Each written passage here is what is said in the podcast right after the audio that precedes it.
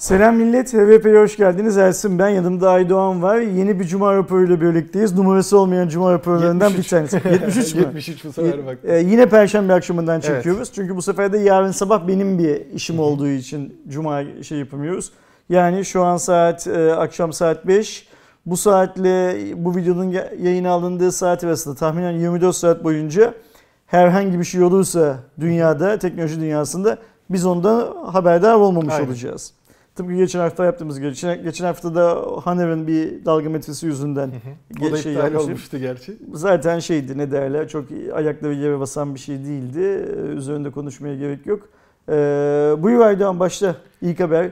Ee, Şey. yine Huawei ile başlıyoruz. Hı hı, tamam. Ee, geçen hafta zaten hani işte yeni bir yenilenmiş Mate X'in gelebileceği falan konusu vardı. Ee, ama bu sefer gerçekten 2020 yılında yeni bir model adıyla Mate XS adıyla beraber e, yeni bir katlanabilir telefon göreceğiz. Yani 2020'nin Mart'ında Evet. satışta öyle mi?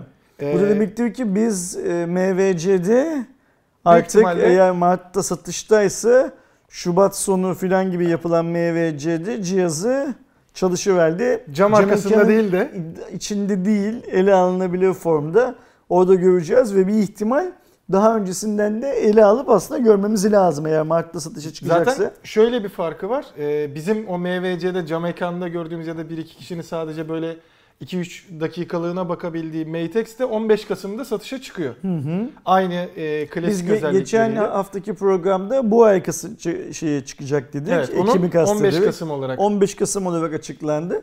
Samsung hala Galaxy Fold için e, global bir satış tarihi belirleyemediğinden, Evet. duyuramadığından Sadece gü- güncelleme vermiş. Noto'nun kamera özellikleri Hı hı. falan gelmiş. E, Mate X ister istemez şey olacak. Dünyanın ilk ticari tüm dünyada satılan katlanabilir telefonu olacak. O kesinleşti şu anda. Görünürde öyle. Ee, normalde şimdiye kadarki ortaya çıkan söylentiler işte beklentiler Mate X'in işte Kirin'in 990'ı ile yenileneceğiydi.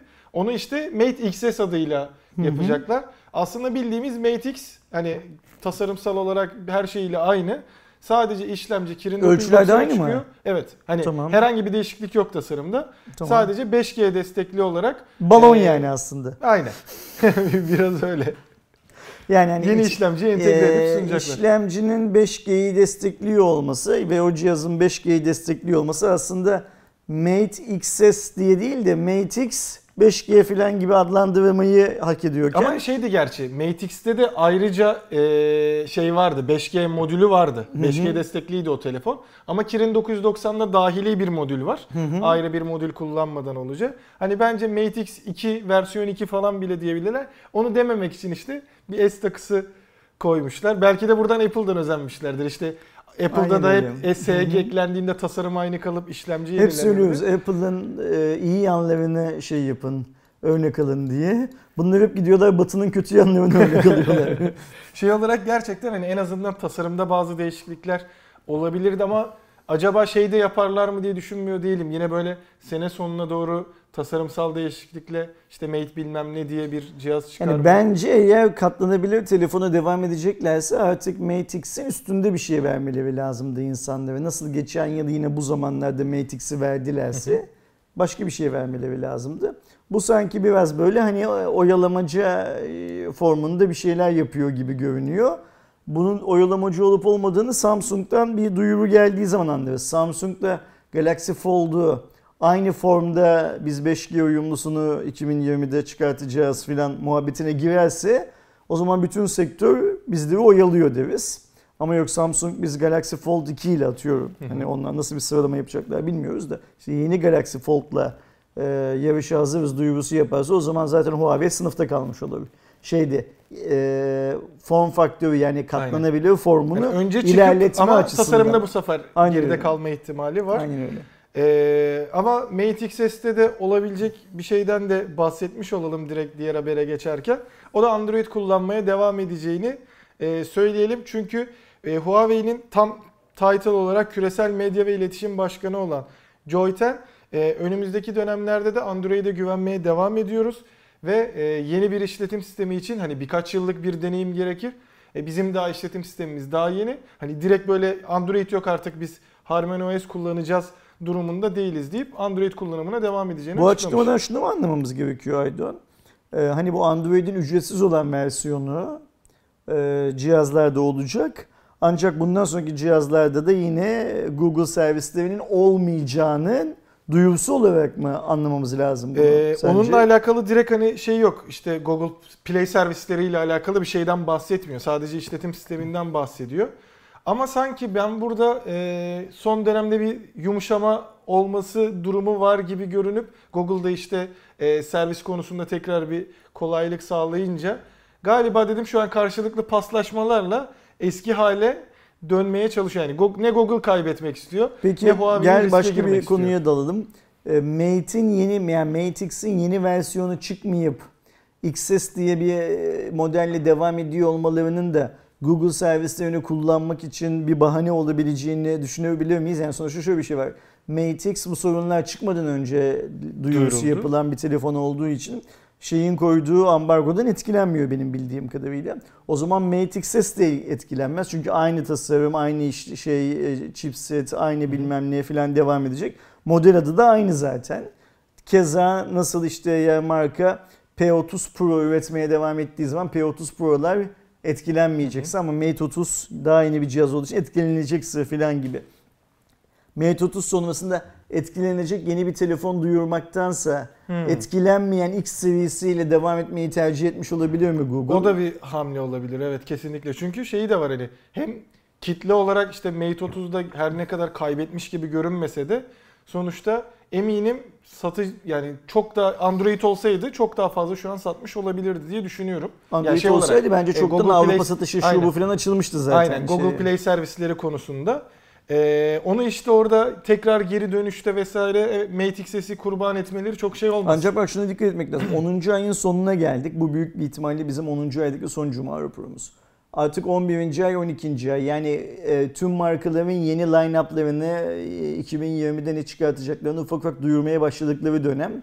Ve Huawei bundan sonra bu e, anlaşmazlık devam ettiği sürece duyurduğu her telefonda Google servislerini kullanamıyor olacak. Zaten yakın dönemde de hiç şey duymadık mesela. Yeni bir telefon çıktı Şimdi diye falan. o yüzden de Huawei yeni e, telefon duyurularını bence biraz şey yapabilir, e, geciktirebilir. Bu sorun olacak mı? Ne Aynı olacak yani bitecek? Trump büyük bir ihtimalle takvim yılının bitmesini bekliyor Huawei daha çok sıkışsın diye. Huawei yeni model duyurmayıp e, Qualcomm'un falan daha çok sıkışmasını e, ya da işte kendisine şimdi arkadaşlar diyor ya Qualcomm işlemci kullanmıyor da ondan da bir şeyler alıyor falan ya işte anten için, modem için ıvır falan. Ya da işte diğer üreticilerin, Amerikalı üreticilerin biraz daha sıkışmasını bekleyecek Huawei'de. Bu demek diyor ki en kötü ihtimalle yılın son iki ayında, son üç ayında yapacakları satışları yapamayacaklar zaten. Böyle karşılıklı bir şey, e, raks edecekler bakalım hani kim kimin ayağına basacak en sonunda ne olacak? Ama sonuçta artık yani son çıkan şeylere baktığımızda hani haberlere vesaire baktığımızda evet bir düzelme bu sorunların aşılması gibi bir durum var. Hani karşılıklı bir resleşme oldu. İşte ilk Google kullanılmayacak dedi. Onlar da o zaman Harmony OS'imiz var diye duyurusunu yaptı. Ama orada da telefon göstermemişlerdi. Alt seviye telefonlarda gelecekti. Şu an bildiğim kadarıyla herhangi bir Harmony OS kullanan telefon duyurusu da gelmedi. Ee, öyle bir durumda olunca... Yeni telefon da yok yani. Hani şey Huawei kısmı tarafında. değilmiş gibi geliyor bende de. Ee, burada geri atan da Huawei değil de karşılıklı bir anlaşmadan dolayı bekleme süresi. Hani şey ihtimali de var her ne kadar e, şu anda hiç dillendirilmiyor olsa da buradaki e, işte Joyten'in açıklaması da baktılar ki Harmony OS şu anda hiç piyasaya sürülecek seviyede değil. Ondan dolayı biz Android kullanmaya devam edeceğiz 6 ay açıklaması 7 da ay içinde o yeni bir işletim sistemi ortaya çıkarmak o kadar kolay bir iş değil. Yani ne kadar paran olursa olsun. Yani Huawei bunu yapacak güçte ama bu kadar hızlı yapması mümkün değil. Huawei şey yapabilir mi sence? Bu sorun çözülünceye kadar biz yeni model piyasaya sürmüyoruz yapabilir Çok mi? büyük risk olur hiç sanmıyorum. En azından e, belli Sen tabii- başlı Sen tabii bütün dünyayı dolaşıyor, düşünüyorsun ama adamlar Çin'de istedikleri modeli zaten Google servisleri yasal olarak kullanamadığı için piyasaya sürüyorlar. Tıpkı Mate 30'da yaptıkları gibi yani Mate 30'u Çin'de sunduğu biliyorsun ilk gün 1 milyon tane mi sattı? Öyle bir şey Öyle olması bir şey var. Çok sağlam Ee, iki bile Çin, olabilir Çin hatta. için yeni modeller çıkarmaya mesela nasıl eskiden işte hani bu Honor seviyesi Honor bir seviydi ve sadece Çin'de çıkıyordu bilmem ne filan ya. Çin için telefon çıkarmaya devam edip globaldeki lansmanları durdurabilir mi sorun çözülünceye kadar? Yani aslında mesela yakın zamanda birkaç gün öncesinde mi ya da böyle dün bile olabilir bir Nova telefonu çıktı Çin için. Hani orada döngü devam ediyor. Ama hani global açıdaki zaten şu anda yükselen şeyini net bir şekilde öyle durduruyor olması şey olabilir. Hani çok da ihtim hani yine böyle ufak tefek hani şey değil işte örnek veriyorum ee, fazla merak edilen o seriler değil de ufak tefek böyle yine Android'li ama Google servisi olmayan vesaire e, ufak tefek böyle sadece adını duyurmaya devam edecek cihazlar da Bakalım, çıkarabilir gibi. Merak ettim baba gerçekten. Merak- Diğer konumuza me- merak iyi de meraklanmak lazım. diğer konumuz da dijital hizmet vergisi geliyor arkadaşlar. Ama en azından şükür diyelim bize değil. Yani, Nasıl yani? e, tüketicilere Ver- değil. Vergi tüketiciyi hedefleyen bir şeydir. Nasıl tüketiciye gelmez? Bu sefer e, şirketlere gerçi şöyle de diyebiliriz. Dolaylı yoldan Heh, bize dönebilir. oldu. tamam. Hani en azından şu anda açıklanan e, durumda e, Türkiye'de en az 20 milyon TL ya da küresel çapta 750 milyon euro üzerinde hasılat elde eden şirketlere Türkiye'de dijital hizmet vergisi geliyor. Tabi dijital platformlarda olanlar. Türkiye'de de faaliyette olup ya da e, işte satın alım yapabildiğiniz ön plana çıkan firmalarda Google, Amazon, Netflix ve Apple gibi firmalara ekstra bir yükümlülük Yani geliyor. bu şirketler ya da adını saymayı unuttuğumuz herhangi bir şirket Türkiye'de 20 milyon liralık yılda iş şey yapıyorsa ne derler para döndürüyorsa ya da onu döndürmesi bile dünyada 750 milyon liralık euroluk liralık değil 750 milyon euroluk hasılat yapıyorsa Türk hükümetine dijital hizmet vergisi ödeyecek.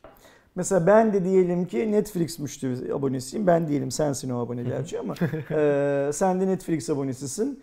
E, Netflix bu vergiyi devlete ödediği zaman Aydoğan dedi sen de bana öde diyecek. Doğru. Şimdi zaten tam söylerken o sırada aklıma gelmişti. Ee, Pamuk eller e, diyelim. Devam et. Bunun üstünde çok fazla konuşacak bir şey yok. Yani- Bunun üstünde ne kadar çok konuşuyorsak tutuklanmaya o kadar yaklaşıyoruz. yani hani şimdi aramızda biraz mesafe var. O mesafeyi bırakıp bir sonraki konuya geçelim. Ee, bir sonraki konuda Meizu'ya gidiyoruz. Ee, Meizu tarafında zaten birçok gelişmeler olmuştu hem ülkemizde hem dünyada. Şimdi de Meizu 16T geldi. H'siz versiyonu. 16. 16. Mezunun 16. yılı olduğu için 2019'da 16'ya yükleniyorlar ama Bitmeden bir de 2019 T versiyonu geldi. H'si yok bu sefer. Sadece Aynen. 16T. Daha 16.'nın aslında güncellenmiş versiyonu ve geliştirilmiş versiyonu diyebiliriz. 2019'daki son golü gibi bir durum çünkü e, özellikleri gerçekten iyi. E, Snapdragon 855 var.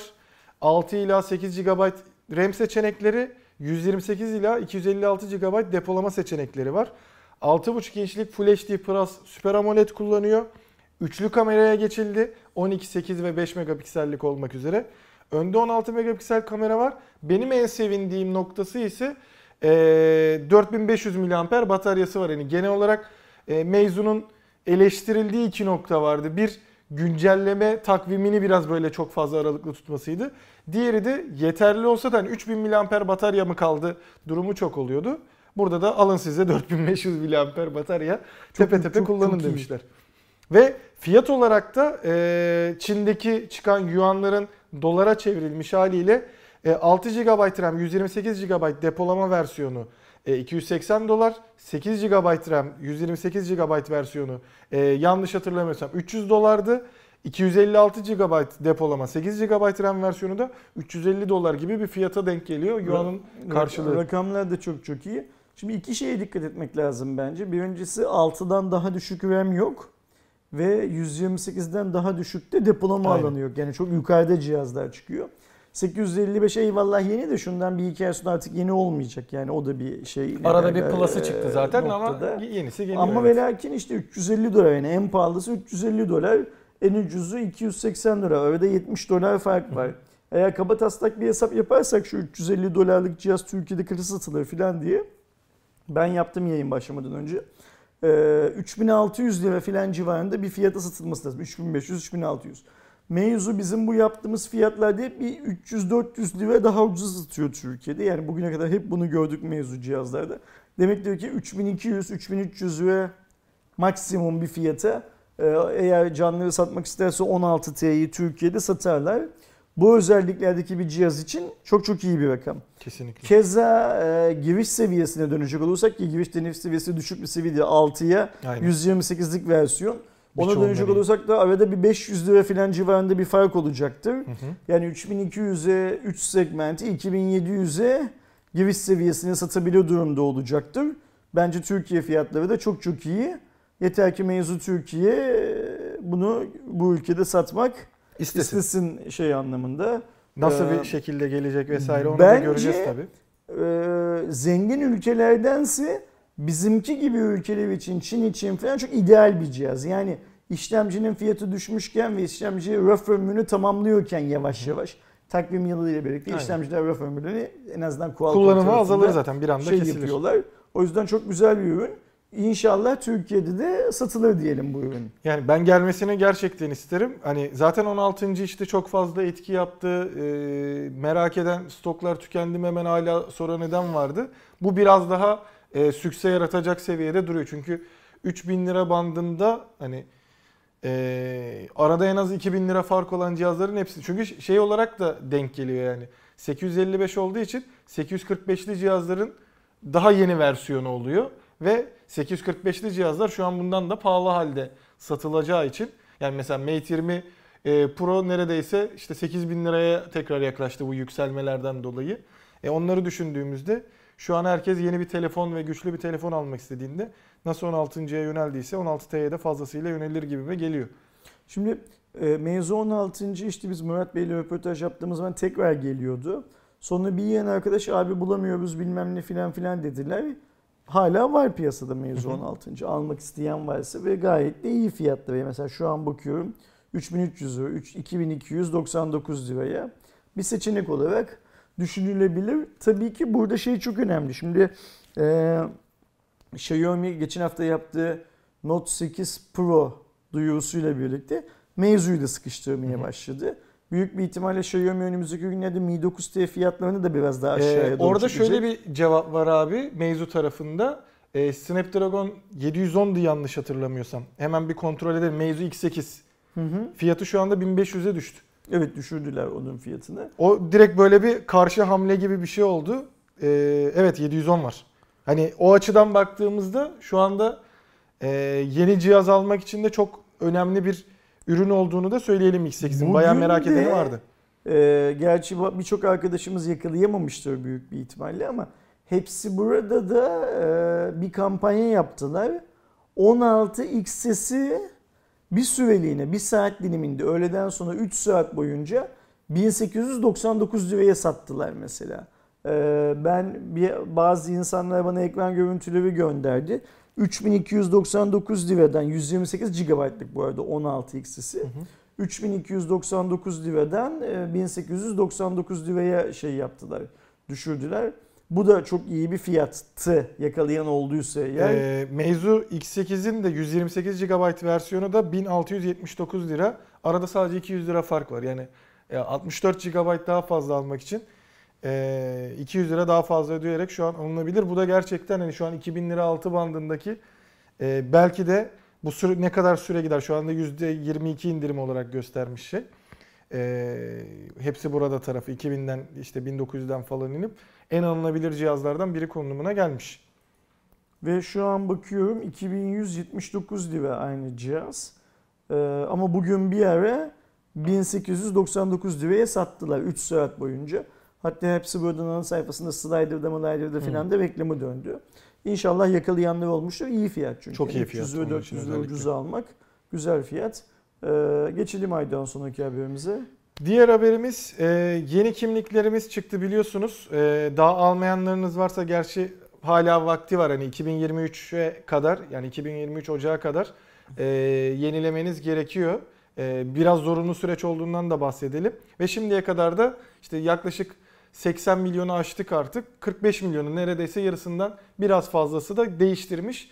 Bu yeni kimlikler için birçok söylem vardı ilk dönemlerde. İşte pasaport yerine geçecek, e, kredi kartı Ehliyet yerine kullanabilecek, ehliyet filan. olabilecek.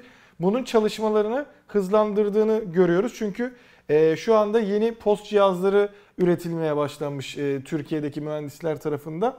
Bu da yeni kimlik kartıyla beraber çalışacak şekilde e, ayarlanmış. 3 faktörlü bir kimlik doğrulama, e, parmak izi, dijital fotoğraf, pin ve e, dijital sertifika gibi şeylerde de kullanılacakmış.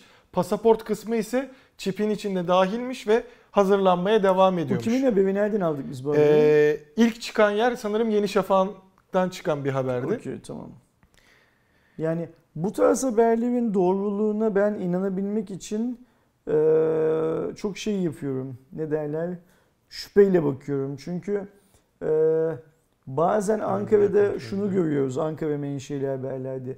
Birisi Şafak'mış kalkıyor arada. iyi niyetle biz şunları şunları yapmak istiyoruz gibisinden bir açıklama yapıyor. Ve bir gazeteci alıyor işte bilmem ne bakanlığı ya da bilmem ne kurumu bunun üstünde çalışıyor diye bunu haber yapıyor. E, tabii ki tek kartta birçok şeyin birleşmesi güzel. Umarız doğru bir şeydir. Ee, şöyleymiş hani tekrar bakıp e, şey yapıyorum haberin orijinaline. Ee, Ümit Yaşar Usta Bionay e, şirketinin CEO'su kurucu ortaklarından biri e, oraya açıklama yapmış. Hani o post cihazı bu e, ekip tarafından geliştiriliyormuş. Oradan Şimdi biraz açıklamayı kamu tarafı değil de özel bir şirket yaptığı zaman benim kafamdaki soru işaretleri Biraz biraz, daha diye bir şey e, oluyor. çoğalıyor. Sanki hani o şirket elindeki malı kamu ya da ürünü ya da yazılımı her neyse kamuya satmaya çalışıyor ve bunun içinde kamuoyu kulis oluşturma. yapıyor falan gibi algılıyorum. Ama gideceği yer burası zaten. Yani yani elinde sonunda ama 3 yıl ama 5 yıl ama 55 yıl sonra bu olacak zaten. Neden bugün olmasın? Bugün olsun. Ama şeyi gerçekten hani insanların kafasında da bu konudaki en büyük sorun e, tamam kredi kartlarımız banka kartı olarak falan hani tek bir kart taşıma e, sistemine geçildiğinde en büyük dezavantajı da olası ki insanlık halidir kaybettiğinde başına gelmesi olur. Çünkü aynı zamanda sen kredi kartını, banka kartlarını, pasaportunu e, işte keza bağlanırsa ehliyetini de Ama kaybetmiş şu anda da olacaksın. kaybettiğin zaman cüzdanını kaybediyorsun ağırlıklı olarak. Zaten içindekilerin tamamı gidiyor. O da doğru da ama işte en büyük şeyi olacak tek tek uğraşması sıkıntısı. Bakalım. Ke- Kendini kaybetme Aydoğan yeter ki. Tabii önemli olan o.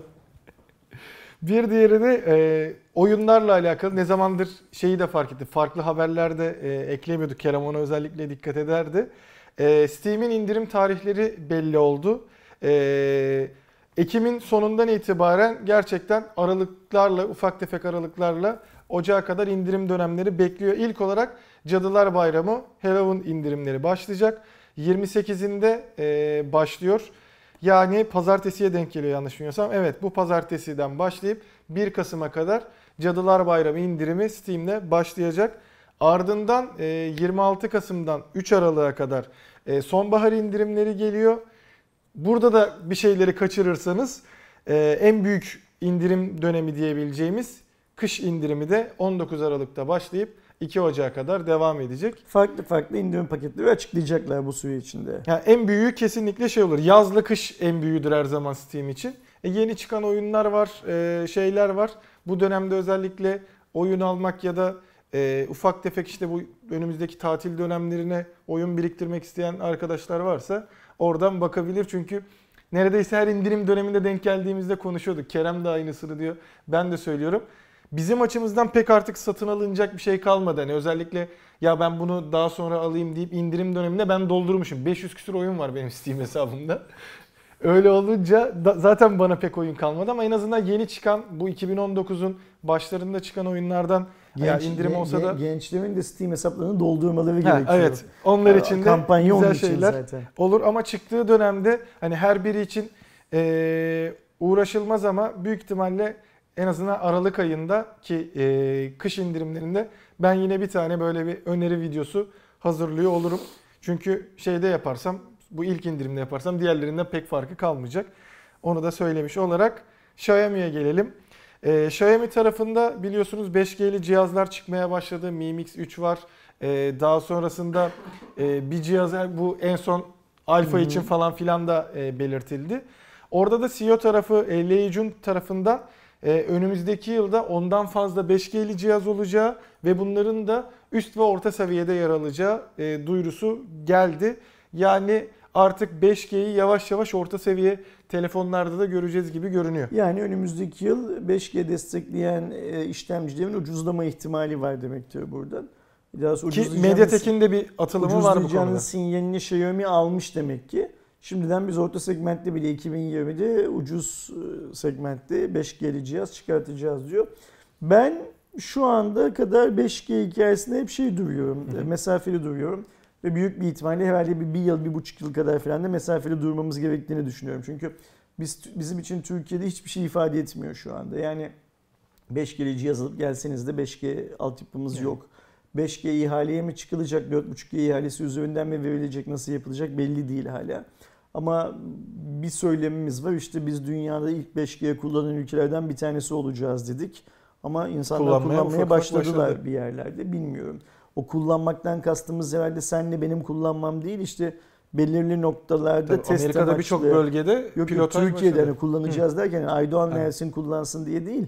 Herhalde test amaçlı bazı yerlerde kullanılması yeterli geliyordu demek ki insanlara. Yıldıray abi Em, denedi. Ben halen e, sadece 5G uyumlu diye telefon almanın hoyratlık olduğunu düşünüyorum. E, 5G hayatımıza girdiği zaman hangi şartlarda gireceğini halen bilmiyoruz. Ayrıca benim şu anki internet tüketimimi nasıl yönlendireceğini de bilmiyorum. Yani ben e, 5G Türkiye'de işte ister ihaleye çıkılsın ister 4.5G lisansı üstünden verilsin. Antenden e, şey yapıldığı anda, servis edildiği anda bütün operatörlerimiz ya da tek bir operatör tarafından bile benim hayatımda neyi değiştireceğini bilmiyorum 5G'nin. O yüzden de hmm, 5G benim için sadece konuşacak mevzusu olmayan insanların ya da operatörlerin ya da bazı otoritelerin konuşmuş konuşmuş olmak için konuştukları bir boş muhabbet gibi görünüyor bana. Şey tarafını ayrı tutuyorum. B2B tarafını yani kurumsal kullanımını, iş için kullanımını ayrı tutuyorum. Bireysel tarafı göreceğiz. Ben benim hayatımda 5G'nin herhangi bir şey değiştirmeyeceğini varsayıyorum. Evet yani 3G'den 4.5G'ye geçişte bir sıçrayış vardı Ee, ama 5G'ye geçiş zaten internet bağlantısı vesaire kullanım alışkanlığından ziyade IoT'ye çok fazla etki yaptığı için e, B2B tarafında çok fazla etki görünecektir. Bir de telefon tarafında da e, biraz böyle artık markalarda çok dillendirerek hani kullanıcıları orada bir e, çelme çalışması var gibi. Diğer bir yandan Türkiye'de e, bence şey durumuna gelecek. Hani biz e, işte 5G'li telefon alsam mı, şimdiden giriş yapsam mı diye işte çok soran Allah çok insan var. varsa. Büyük ihtimalle 5G çıktığında ya Türkiye'de işte Turkcell, Vodafone, Türk Telekom artık kim başlatacaksa ya da ortak bir işte 4.5G'deki gibi geçiş olacaksa bile o sırada zaten piyasada artık 4G'li telefon değil de tamamen artık piyasaya 5G'li telefonlar girmiş olacak gibi düşünüyorum. yani. 5G'nin eğer son Üretimi bitecek yani kullanıcının- 4G'nin. Ay- Onu söyleyeceğim. Son kullanıcının hayatına 5G doğrudan etki edecek ise 4.5G gibi o zaman zaten piyasadaki default yani ön tanımlı cep telefonu satış yönteminin 5G'ye geçmesi lazım. Aynı telefonun hem 4.5G'sinin hem 5G'sinin olması piyasada demek e, bence ön tanımlı olarak son kullanıcının hayatında 5G'nin kökten değiştirmeyeceği anlamını taşıyor. Şu an içinde bulunduğumuz pozisyon bu. Hmm, en büyük telefon üreticileri, en büyük telefon satıcıları yani Huawei, Samsung, Apple 5G'yi ön tanımlı teknoloji olarak cep telefonlarına verinceye kadar tüm dünyada tüm dünya için 5G'nin son kullanıcı tarafında bir esprisi yoktur. Nitekim kocaman bir iPhone 11 lansmanında bir kelime 5G lafı edilmedi bütün bir lansman boyunca. Bir kelime 5G lafı edilmedi ve şeydi e, ne derler e, adını sen söyle. Lansmandan bir süre önce de Apple kalktı. Intel'in bu 5G çalışmalarını yaptığı modem tarafını yek, yekperve olarak satın aldı. Yani çalışanlarıyla birlikte tüm lisansları ve çalışanları satın aldı. Ama buna rağmen iPhone 11 lansmanında bir kelime 5G lafı edilmedi. Şimdi biz yeni yeni Apple tarafında 5G ile ilgili bir şeyler duyuyoruz. Bu da demektir ki iPhone 12'de de değil ama iPhone 13'te filan belki e, ön tanımlı olarak 5G destekleyen tüm seviyeyi görürüz demek. Ya şu anda birçok telefon için artık 5G ile gelecek. Ya geçen sene de vardı gerçi. S10 için de dendi. İşte iPhone 11 de öyle gelebilir dendi. Ee, ama şu anda mesela yine S11 için diyorlar ya da 2020 yılı ile beraber işte default olarak 5G'li cihazların sayısının artacağı bekleniyor ama bu zaten klasik geçiş süreci. Hani geçtiğimiz sene İşte S10 çıktı, S15G çıktı. Ee, Huawei'de işte Mate X falana ekledi bazı belli başlı. O sırada biz de hazırız imajı vermek istediler. Şimdi hazır telefonlar çıkacak ama dediğin gibi anca 2021'de bence artık her çıkan cihazda e, yani alt seviyesine kadar 5G modelini 2021 görürüz. iyi bir tahmin bile olabilir. O, o pozitif bir takvim bile olabilir. Yani o da değişebilir ben, ben ondan da çok umutlu değilim. Devam et lütfen. Geçiyorum. Ee, yine ülkemizden bir habere. Ee, bir sayılı Cumhurbaşkanlığı Teşkilatı hakkında Cumhurbaşkanlığı kararnamesinde değişiklik yapıldı. Ve Dijital Dönüşüm Ofisi isimli e, Türkiye'deki aslında dijital e, gelişmelere bakan ve aynı zamanda yönlendiren bir e, şeye artık alt başkanlıklar kuruldu. Bu başkanlıklardan en dikkat çekicisi ise Büyük Veri ve Yapay Zeka Uygulamaları Dairesi Başkanlığı, bir de ayrıyetten Siber Güvenlik Dairesi Başkanlığı var. Bunun yanı sıra e, Dijital Teknolojiler, Tedarik ve Kaynak Yönetim Dairesi Başkanlığı, Dijital Uzmanlık, İzleme ve Değerlendirme Dairesi Başkanlığı, Uluslararası İlişkiler Dairesi Başkanlığı, Bilgi Teknolojileri Dairesi Başkanlığı, Yönetim Hizmetleri Dairesi Başkanlığı da bu alt bunların bir kısmı zaten BTK bünyesinde yapılan şeyler değil mi? Yani siber güvenlik vesaire vesaire.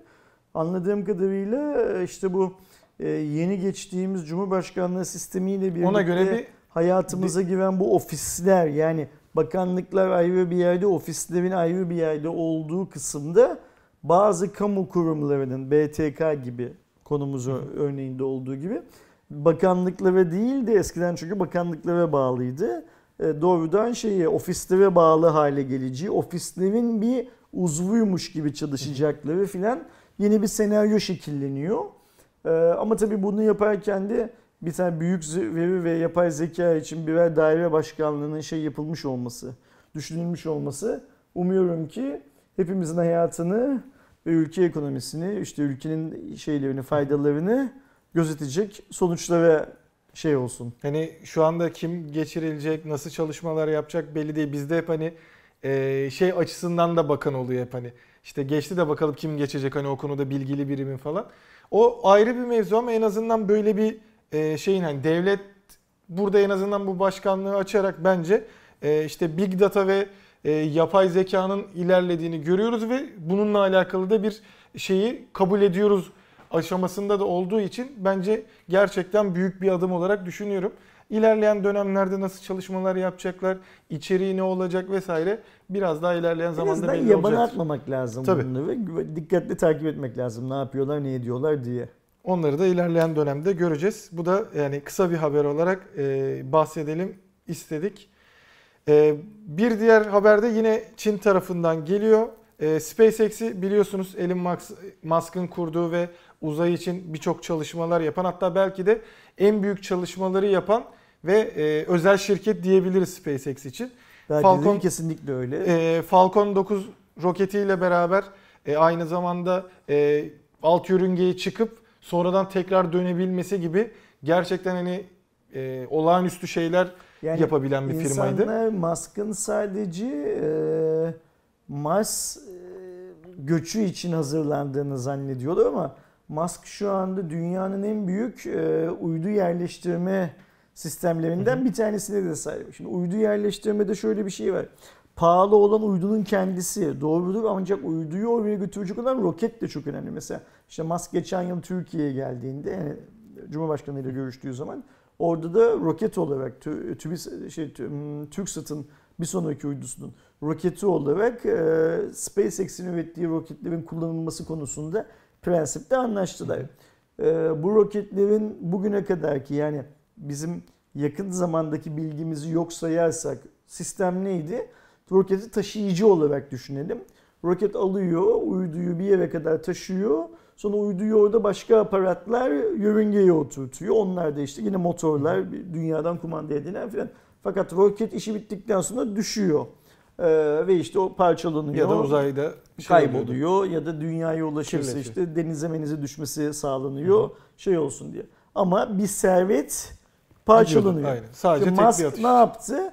Bir yandan bu Mars'a göç hikayesinde peygamber rolünü üstlenirken kendisine tüm dünya vatandaşları tarafından diğer yandan da tekrar kullanılabilir roketleri devreye aldı. Ve ilk başarılı örneğini de biz geçmişte SpaceX projesinde gördük. Evet. Yani artık roket gidiyor, işini tamamlıyor, sapa sağlam geliyor ve diklemesine yine kalktığına benzer bir platforma İnebiliyor. inebiliyor, park edebiliyor. Aynen. Bu da demektir ki o roket tekrar kullanabiliyor. Maliyetler Çok daha azalıyor. düşüyor. Çok ciddi Şimdi oranda. Çin'de bir tane şirket, iSpace ismi. iSpace isimli bir şirket, e, Falcon 9'a rakip olarak Hyperloba Hyperbola 2 adında e, bir roket geliştirmeye başlamış.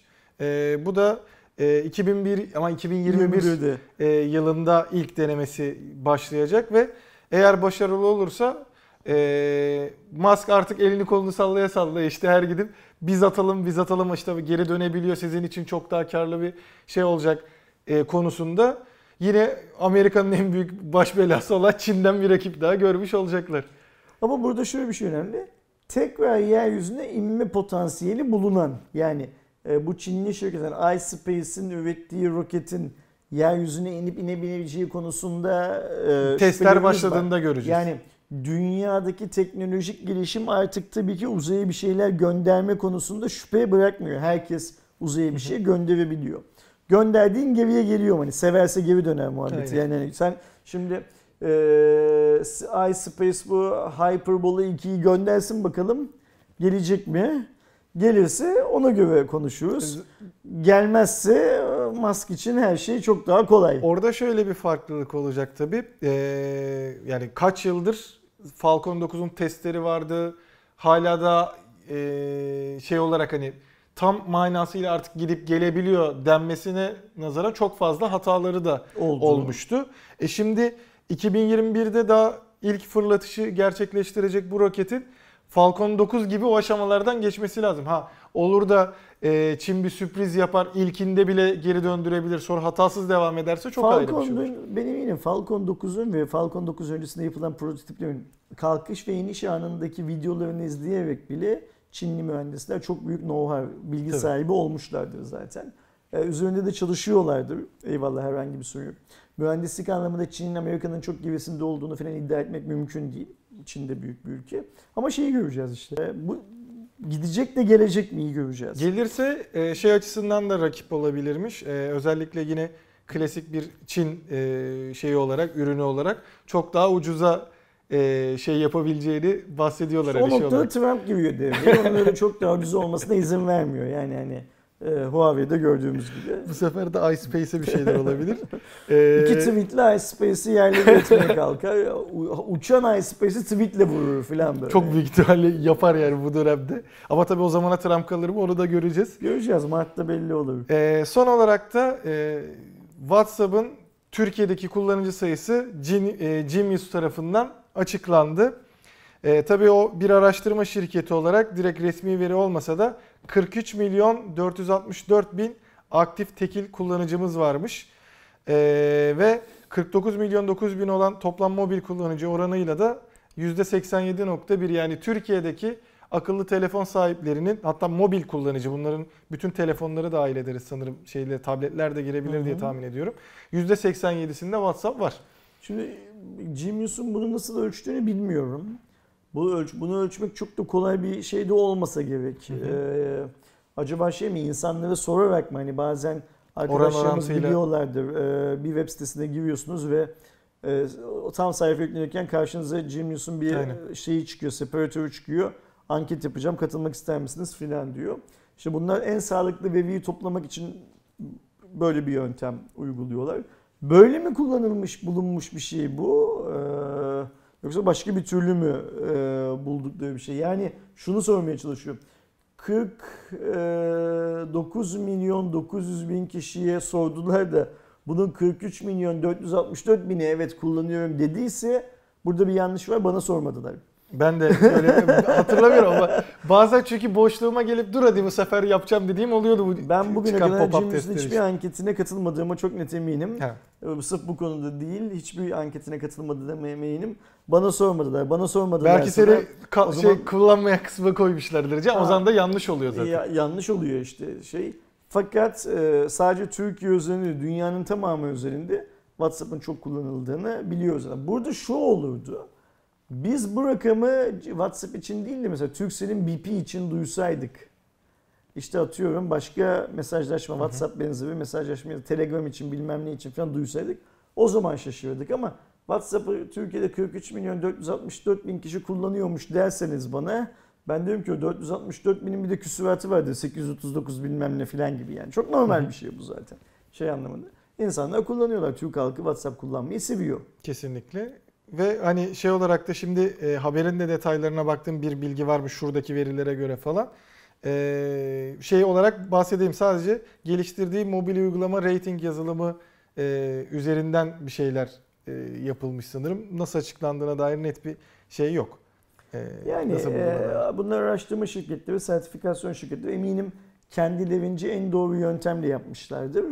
Ama e, işte rakamın 43 milyon 464 bin olmasıyla 44 milyon 518 bin olması arasında çok da büyük bir fark yok.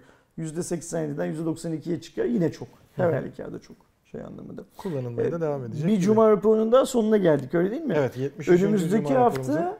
biz bu Cuma raporunu yayınladığımız sıralarda Kerem'in askerliği bitmiş ve Kerem İstanbul'a belki de gelmiş olacak. eğer hafta sonu orada kalmayacaksa dönüş yolunda olacak. E, onu da Ankara'dan oluruz. İstanbul'a gelmek güzel. Şaib'in dediği gibi. Bence şey yapmaz. Ankara'ya yani. gitmenin en güzel yanı dönüşü. Ee, Şey Ankaralı arkadaşlar kızmasınlar. Ben Ankara'ya gittiğim zaman biliyorsun epey bir fazla e, okurumuzla, takipçimizle buluştum şeyler yapmaya. Yani geçmeye, geçen köyde bıraktığımız kış çok fazla gidip geldiğim için her gidip geldiğimde bir 3-5 tanesiyle falan yemek yemeye, çay içmeye, bilmem ne yapmaya falan çalıştım. Ee, Ankara'da işte başkentimiz. Gidiyoruz, geliyoruz, işimiz düşüyor. O çocukcağız da askerlik için gitti. Onun da öyle işi düştü yani Ankara'ya. Ama ben sanmıyorum ki yani şu hafta sonunu da Ankara'da geçireyim, İstanbul'a biraz geç geleyim E falan belki demez hani orada ihtimalle. ihtimal şey için olabilir. Orada tanıştığı işte devreleriyle iyi bir Ha, arkadaşlık belki, kurduysa belki. hani bir gün daha kalalım şey olabilir. Onu zaten kendisi biliyor olacak. E, haftaya da yine Ersin abiyle beraber çekiyor olacağız. Bu Ondan cuma, sonra bu cuma raporunun özel yanlarından bir tanesi de şöyle bir şey var mesela. Hiç Samsung haberimiz yok bu cuma raporunda. ha, evet. Yani bu hafta Samsung'la ilgili hiçbir şey olmadı mı? Yani böyle direkt e, bakındığımda bu cuma raporuna eklenmeli şark tarzında düşündüğüm şey olmadı. Dediğim gibi Fold'da bir e, şey vardı güncelleme. İşte önümüzdeki senede e, ekran içinde kamera kullanımı gibi şeyler Hı hı. ama bu tarz söylentiler hep Şeyi için- söyleyelim hafta içinde Ha bir de Exynos var tabii gerçi. e, önümüzdeki yıl 2020'de 5 milyon tane katlanabilir telefon satmayı hedeflediğini duyurdu. Bu da demektir ki ya ellerinde 5 milyon tane piyasaya sürecekleri Galaxy Fold var. Yani işte yamasını, şuyunu, şeyini, çevreni tamir ettikleri Fold var. Hı hı. Ya da Fold sonrası onlar da Huawei'nin yaptığı gibi yeni bir cihaz daha duyuracaklar. Yani şeyden vazgeçmeyecek sektörü anlıyorum ben bu haberlerden. Ee, katlanabilir formdan İnat bu kadar kolay vazgeçmeyecek ve insanlara yani daha ürün sunamadan sistemin başarısız olduğunu kabullenmeyip ürün sunmaya çalışacaklar en azından. Benim geçen haftadan aklımda kalan en büyük Samsung haberi bu bir de olmuştu. şey vardı tabii ki. Ondan da o zaman kısaca bahsetmiş olalım. Kirin 990 yani S11'de göreceğimiz işlemci olarak nitelendireceğimiz Kirin e, değil. Aa Kirin diyorum Heh, pardon. okey, tamam. Ee, Exynos 990 Şimdi oldu. ee, var. Ee, o da zaten hani %20 bir e, performans artışı görünüyor yeni grafik biliminde özellikle. Bir de e, hem çok daha yüksek en son Xiaomi ile beraber bu 108 megapiksel e, bir lens ortaya çıkmıştı, Hı hı. kamera çıkmıştı. Onu direkt destekleye, destekliyor. E, ve RAM tarafında da DDR5 var. İşte 8K'ya kadar bir desteği bulunuyor. Aynı zamanda bağlantı hızlarını da 5G desteğiyle beraber gigabit seviyelerini de katlamayı başarmışlar gibi görünüyor. Bunun ilk şeylerini zaten örneğini çok büyük ihtimalle S11 ile beraber göreceğiz. Daha sonrasında da şeyini anlarız. Önümüzdeki hafta yeni bir Cuma raporunda görüşünceye kadar kendinize iyi bakın arkadaşlar. Hoşçakalın.